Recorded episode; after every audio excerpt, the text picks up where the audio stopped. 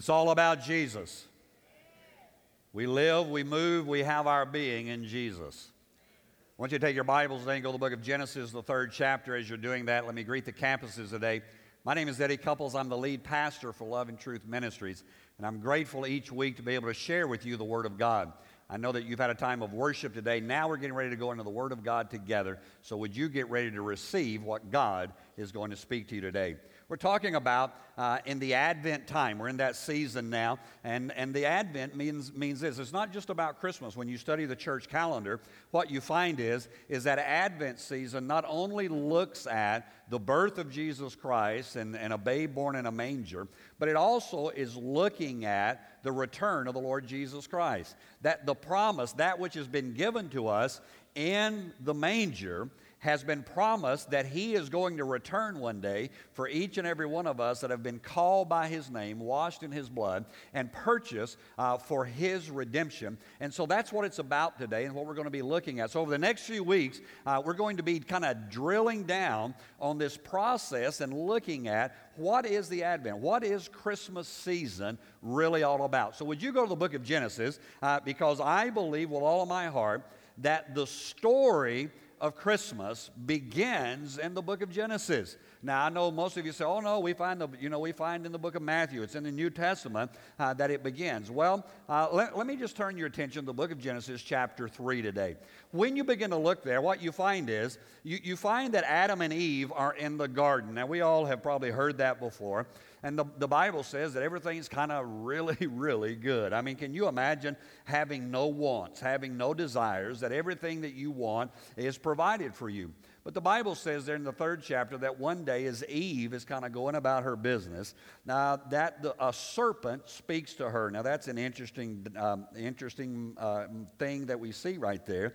Uh, but it says that this serpent speaks to her and begins to talk to her about, well, did God try to keep you from having this? Did God try to keep you from having that? And the Bible says that she was deceived and she partook of this fruit, which God had said, don't touch the, don't eat of this fruit and, and don't do anything that has to do with this tree. Just leave it alone. And she partook of it. And the Bible says she gave it to her husband and he, he partook of it as well. Verse 14 and 15 is where I want to turn your attention today because this is the part where God begins uh, to kind of give directive of what's going to be happening now that Adam and Eve have sinned. Uh, would you look there in the 14th verse? It says, So the Lord God said to the serpent, Because you have done this, you are cursed more than all cattle, and more than every beast of the field. On your belly you shall go, and you shall eat dust all the days of your life. And I will put enmity between you and the woman, and between your seed and her seed he shall bruise your head. The seed of woman, speaking of the serpent, he shall bruise your head, and you shall bruise his heel. Now, today, my subject today on this, this uh, new series that we are beginning, I want to talk today about the promise.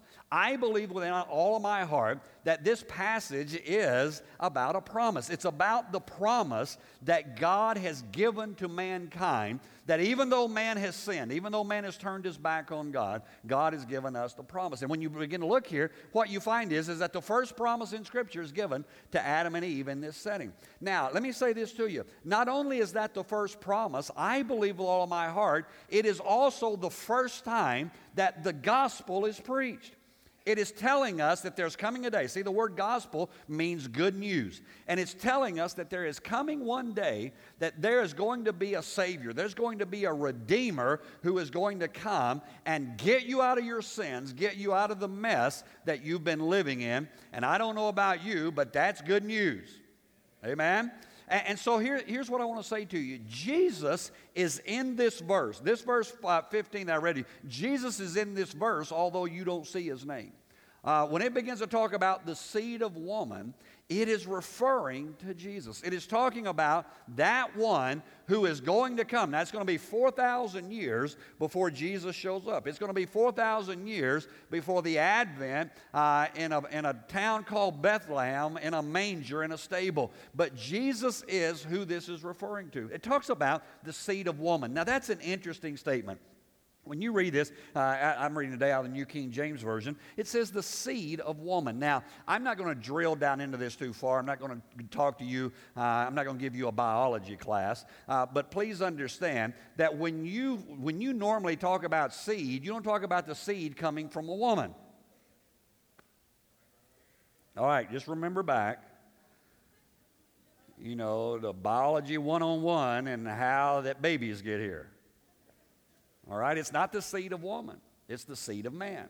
And yet, God tells us in the third chapter of the opening book of Scripture, He tells us that there is going to be something that is going to happen. And here's what He's telling us He is telling us, get ready for a supernatural event. Get ready for something that is not going to be normal. Get ready for something that is going to stretch your faith, stretch your ability to believe. Get ready because I am going to send a promise to this earth, but He's not going to come the way everybody thinks that He ought to come. See, Adam and Eve are living in a perfect garden. I don't know about you. Uh, but I've been to some places called paradise, and I have found out that paradise is not paradise. Right? Any of you ever plan for that long vacation? You get there and paradise all of a sudden becomes, you know, the other place. Right? All of a sudden you're paying, you know, $5 for a Coke and, and uh, you're going, man, I didn't know prices were going to be this high. I didn't know. Well, well, listen, Adam and Eve, they were in paradise. I mean, think about this. Adam and Eve had one thing they weren't supposed to do. I'm going to let that sink in for a minute. I mean, think for a minute if there was only one temptation in your life. Think about if there was only one thing that was wrong for you to do. Everything else is right. Everything else is permissible. Everything else you can do, but don't do this one thing. Now I don't know about you. I, I have an imagination. Anybody else got a pretty good imagination? I got a, I got a pretty good imagination.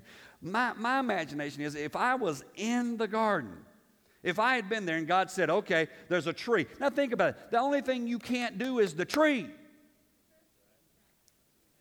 No, you missed it. The, on, the only thing that Adam and Eve can't do is one tree. If that was me, if I was in the garden, I know I wasn't, but if I had been, did anybody grow up watching Roadrunner cartoons? Really?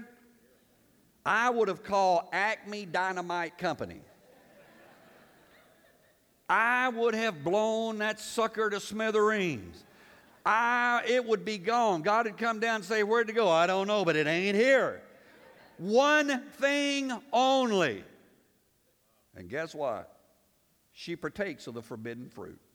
The Word of God says that Adam was not deceived. Eve is deceived. Adam is not deceived. But Adam, just kind of like most men, just says, Well, if she's going that way, I am too. Uh oh. You can act all tough if you want to, gentlemen. I know better, all right? And, and so Adam just said, Well, she's already gone down that path. I might as well too. And, and the, the Bible says God showed up in the cool of the day. And, and here's what God said Adam, where are you? Now, let me help you real quickly. If God asks you a question, He's not looking for information. Right? We kind of think God answers, well, we're going, God knew where they were. Adam, where are you? And Adam just goes, We're over here hiding in the bushes. Now, that's not what the Bible, King James Version says, but that's what I, we're hiding. Why are you hiding in the bushes? We don't have any clothes on. How do you know you don't have any clothes on? This woman. right? This woman. Men, you've been saying that all your life. This woman that you gave me. The woman says, the serpent the serpent looks around and goes, I guess I'm it. There's nobody else to blame. See, here's the deal. It doesn't matter who you are, where you are, what type of life you are living. What I have found in, uh, in human nature is that all of us have a tendency to want to make excuses for our mistakes and our sins. I mean, think, think about the last time somebody stood up and said, I'm, I'm the reason this mess has happened. No, it's, well, you know, I, I, didn't get treated right in the fourth grade. I, you know, if you knew what kind of home I grew up in, if you, if you knew what the government did to me, if you knew what the man, the man's holding me down, the man has got his thumb on me. Whoa, whoa, whoa, wait a minute. Why, why don't, boy, it gets quiet sometimes. Why don't we just quit making excuses? Why, don't we just man up? I have, I have often wondered, I, again, my imagination goes places. I have often wondered that if Adam and Eve, when God showed up after they messed up, if they would have run and fell at his feet and said, God, please forgive us, I wonder what would have been different in the picture of what we're going to see.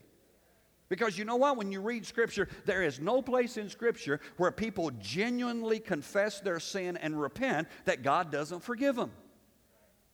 Could it be, I'll just throw this out, could it be we could be dwelling in paradise today if Adam and Eve would have just said, We did it, we messed up, we sinned, God forgive us? Could it be that God, I mean, if God would forgive Nineveh,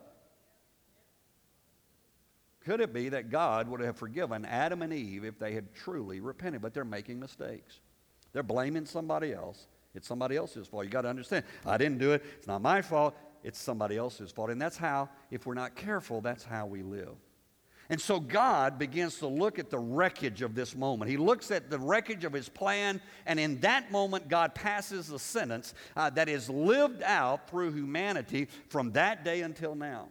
The Bible says, first of all, that he passed judgment on the serpent. He told the serpent that you are cursed above every animal. Now, I, I, don't know. Let me, let me talk to you about the garden for a minute. I want to tell you, in the garden, there was no fear. Nobody was afraid of anything. You say, How do I know that? Let me explain it to you. One day, Eve is walking through the garden, and the snake says, Hey, come here. No, you missed it. If I'm walking out tomorrow, my front door, and a snake's laying there, and it says, Hey, come here, let's talk. I will be in the next county breaking the sound barrier by, you know, and just like that. Right? But there's no fear. So she says, Hey, what's happening? And they have this dialogue, and you know the story. And because of that, the Bible says that the serpent, and it's in the, evidently at that point in time, snakes, the, the animal itself, uh, walked uprightly at some level. But at this point, God judges that serpent and says, You're going to crawl and you're going to eat dust the rest of the days of your life. And, and so that, that's what we see happening in the judgment there. But, but God goes on. Now remember, we're talking about the promise that God makes to mankind. In this moment, I, I want to say this to you in this moment, in a sense, it marked Satan's finest hour. Now, think about that for a minute. When they saw this, when this happened, Satan now has deceived Eve. He's got Adam on board. He's come to this point that he has destroyed God's plan. I mean, God's plan was for man and woman to live in paradise in perfection and to enjoy life. That's what God's plan was. But now Satan has come in and he has destroyed it. And I just want to tell you, I think Satan's feeling pretty good about himself at this point. Not only that, but Satan has gained this entire world. Now, let me prove it to you. Here's what the Bible says about Satan the scripture says that Satan is the God of this world. People are always asking, why do bad things happen to good people? Why do tornadoes happen? Why do this happen? Because Satan is the God of this world. You said, oh no, Jesus triumphed. We'll get to that in a minute. Satan is still the God of this world. You say, how? Because God had given mankind the authority over this planet. God had told Adam and Eve, You have dominion, you have authority over this planet. But Adam and Eve decided to give that away to Satan. Lucifer, the covering cherub, to give that away to him. And in that moment, Satan became the God of this world. And when we begin to see that, he, there, there, are some things in here that I think that this, this verse predicts to us that we need to understand. Number one is this, is that there is going to be endless conflict. All right? If, if you are a child of God, get ready to always have some things happening that aren't the best. Well, I, I got saved. I thought everything was going to be good. Let me tell you, when you get saved, all hell breaks loose. Because until that point, it had you. Now you have changed allegiance and gone to a different kingdom, and now the enemy is going to do everything that he can to destroy what God has for your life. And so there's always in the, there's going to be conflict. The second thing you need to understand is that Eve, or the seed of Eve, we'll talk about that a little bit more, and the serpent are never going to get along. If you think you're going to sign a pact with the devil and he's going to leave you alone if you're a child of God, it's not happening. In fact, I'll say this to you if the devil's not bothering you, it could be he already has you. Why? Because he is against the force of darkness, the forces that work in this dimension of our earth. They are against everything that Christianity stands for. Eve and the serpent, the seed of Eve and the serpent are never, ever going to get along. The third thing that happened is we lost paradise. I mean, can you imagine being able to live in true paradise? Being able to live in a place where all of your needs are met, where everything is provided, that you don't need anything. But because of man's sin, because of man's choice, man gave up what God had given unto mankind. See, when we look at this, we think of that sermon, or excuse me, that, that scripture, and, we, and, and as we deal with this today in this sermon, what we find is, is that a lot of times when we look at the seed of woman, we think Jesus, and we should think Jesus. But here's what I want to say I think it goes further than that, because the Bible says this about you. If you are a Christian today, if you are a God follower today, one who has given their life to Jesus Christ, then the Word of God says that you are an heir and a joint heir with Jesus Christ. What that means is this is that the woman's seed, Eve's seed, is not just Jesus, but it's everyone who chooses to live for God. If you give your life to God, if you choose today to live for God Almighty, then what you have done is, is that you have now become what the Scripture says is the seed of woman. When you look in Scripture, you find out that it starts with Abel and it goes to Enoch, it goes to Noah, it goes to Abraham, Isaac, and Jacob, and Joseph, and Moses, and Joshua, and it just continues on until it gets to the book of Matthew, and we find that Jesus Christ's birth happens there. Now, I want to tell you something, and listen carefully to me. If Eve or if woman had her seed, Satan has his seed. All right? Some people, I, have heard people say, well, I, I don't believe anybody is truly evil. You haven't hung out with me long enough because I have met some truly evil human beings. Boy, it gets quiet. I, I, don't believe anybody's truly evil. Yes, I believe that according to Scripture, see, when, when you read Scripture, if you were to ask Abel, is Cain evil? What do you think he would say? Well, he hit me in the head with a rock and killed me and buried me. That's, pre- that's pretty evil. Is, is there something that, and, and as you study, you, you'll find, in, again, beginning in Scripture, you'll see not only the seed of woman, but you'll see the seed of Satan all through Scripture. You'll, you'll find all the way through Scripture. I mean, who, who do you think was behind the crucifixion of Jesus Christ? It wasn't, it wasn't godly people. It wasn't people who, who loved God with all their heart. It was those who hated what Jesus stood for and everything about him.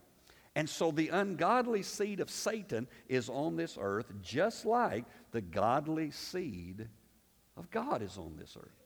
Francis Schaeffer, who was a theologian back in the 20th century, I, I can remember reading his books in college, uh, and he talked about, in one of his books, uh, he talked about the two humanities on earth. And, and I got to thinking about that for this series. Uh, and as, as you look at that, uh, what, what we find is, is that one humanity says there's no God.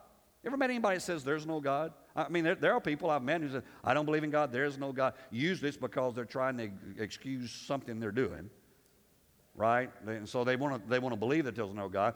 Or there's these people who try to create God in their own way. Well, it doesn't matter how you come to God. Many roads lead to God. Just get to God. And if you get to God, however you get to God, right? Or they, they, they, you know, they have this whole process of, of works to get to God. You know, if you do enough good works, you'll get to God. No. The Bible says your works are as filthy rags in the sight of God. Your righteousness is filthy rags in the sight of God. What you do is not any good.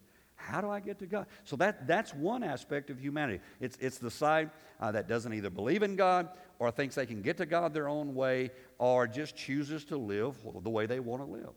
There's the other side of humanity are those who come to God through God's way who make a decision and say, you know what? The Word of God says that there's one way to God, That's through Jesus Christ, and I am going to choose to come to Him, and I'm going to give my life to Him. Now, let me say something to you, and I may, and I'm not going to try to, but I may offend somebody today when I say this. There is no neutral ground. You are either serving God or you are serving the system of this world and the devil. There's, I'm sorry, I, you say, well, I'm a good person. Goodness doesn't cut it. G- goodness won't get you to God. Well, I'm, I'm better than most Christians I know. You may be.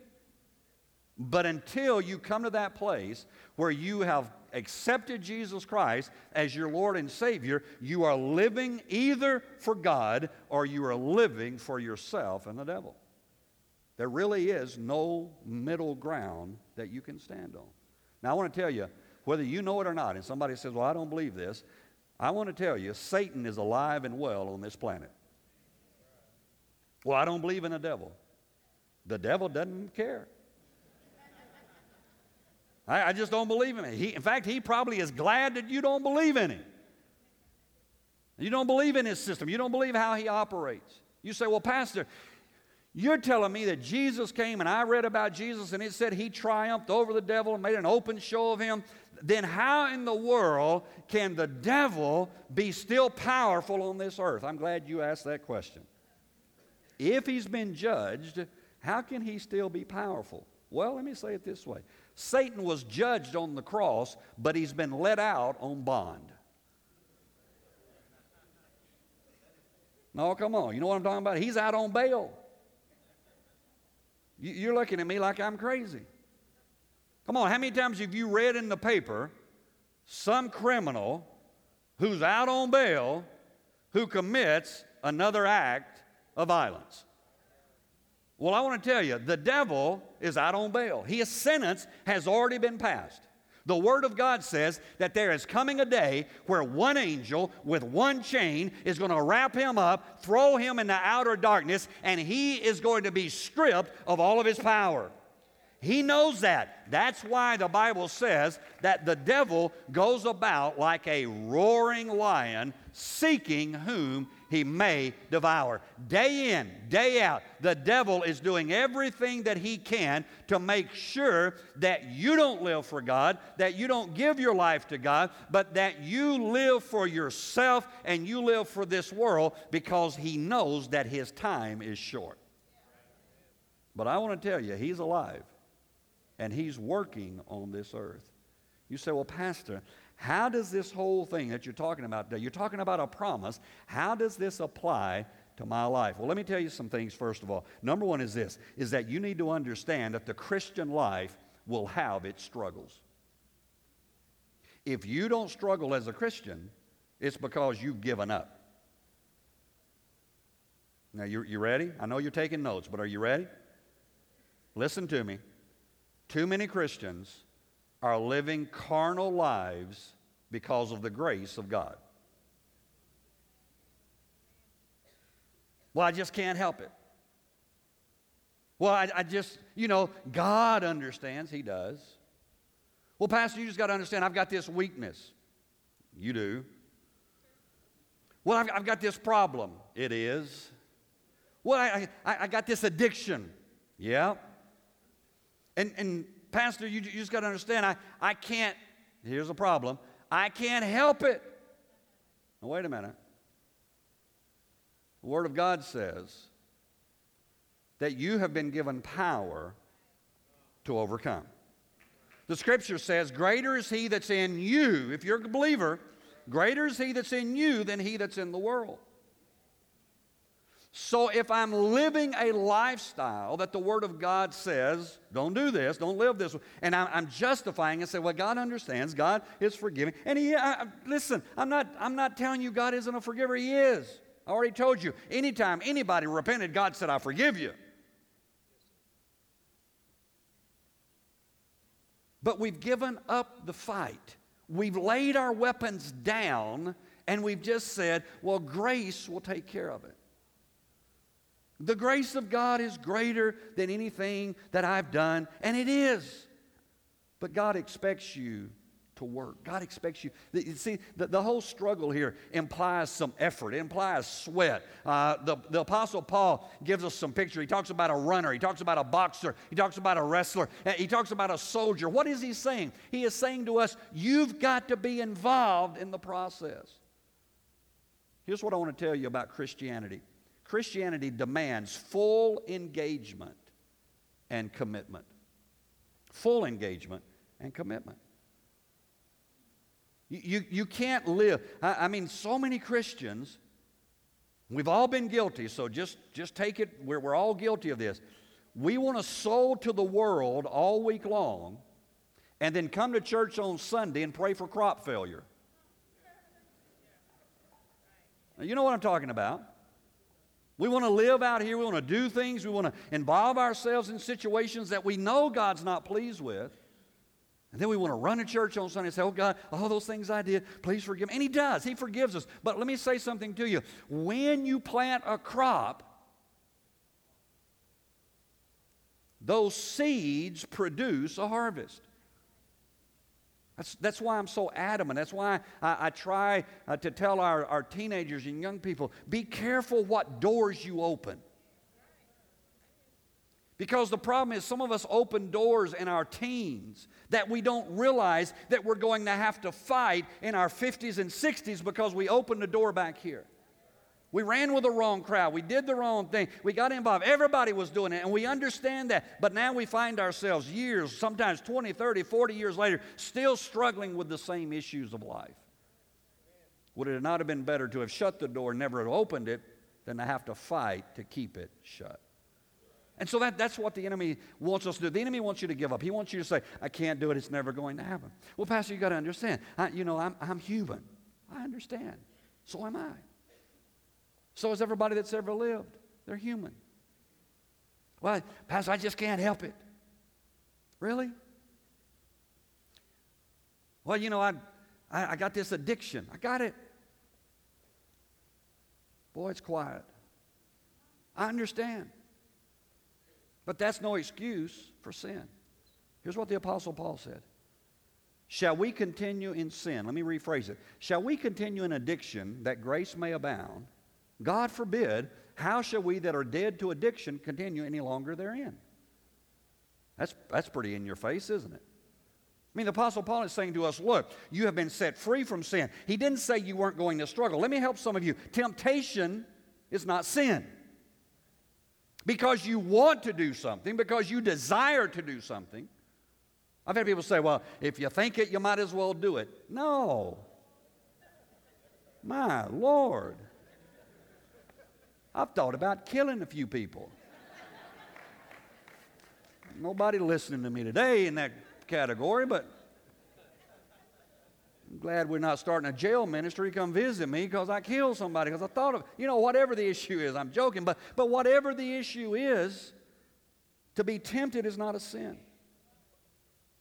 Pastor, I, you know, I, I, I, know I shouldn't be sleeping around. I shouldn't be doing this. I, you know, I, but I'm just lonely. Get a puppy.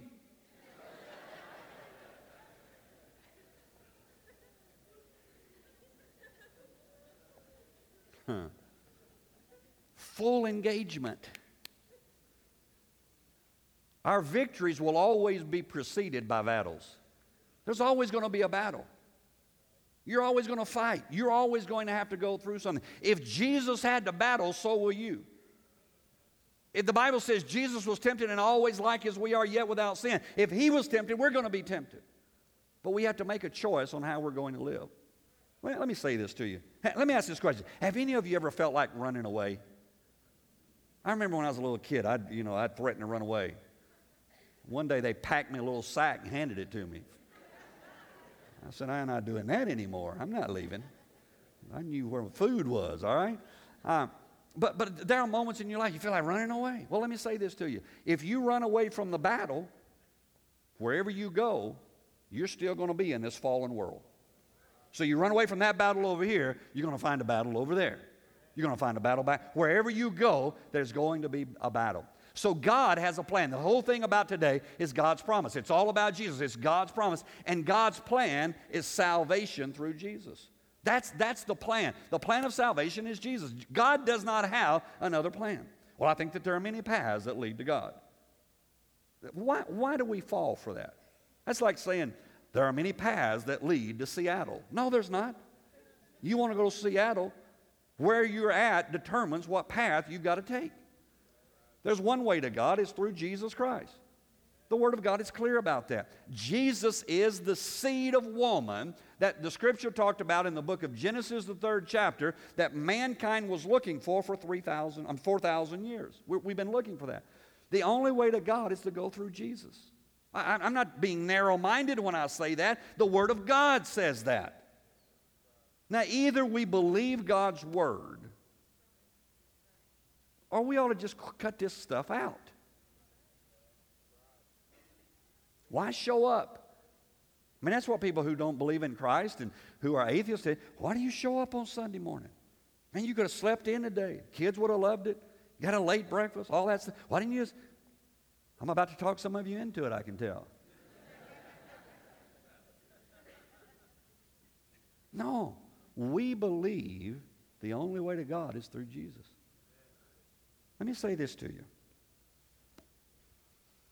When God wanted to crush Satan's head, he started in a stable in Bethlehem. That's where God started. He didn't send an army. He didn't send the warring army of heaven, the angels, to come to this earth and fight. What God did, He sent a baby in a manger because He wanted you and I to know that God loved us so much that he was willing to become a human being so he could relate to us. The promise today is this is that whoever you are, wherever you're at, whatever has happened in your life, there is a God who loves you. There is a God who wants you to spend an eternity with him. The Bible says that God is not willing that any should perish, but that all, that's everybody, that all should come to repentance. It is needful for us to understand today the promise that I have, this whole Advent season, this whole Christmas thing. We're going to get caught up in all the stuff. But I want to tell you look behind me. It's all about Jesus. We wanted to get it big enough that you could see it.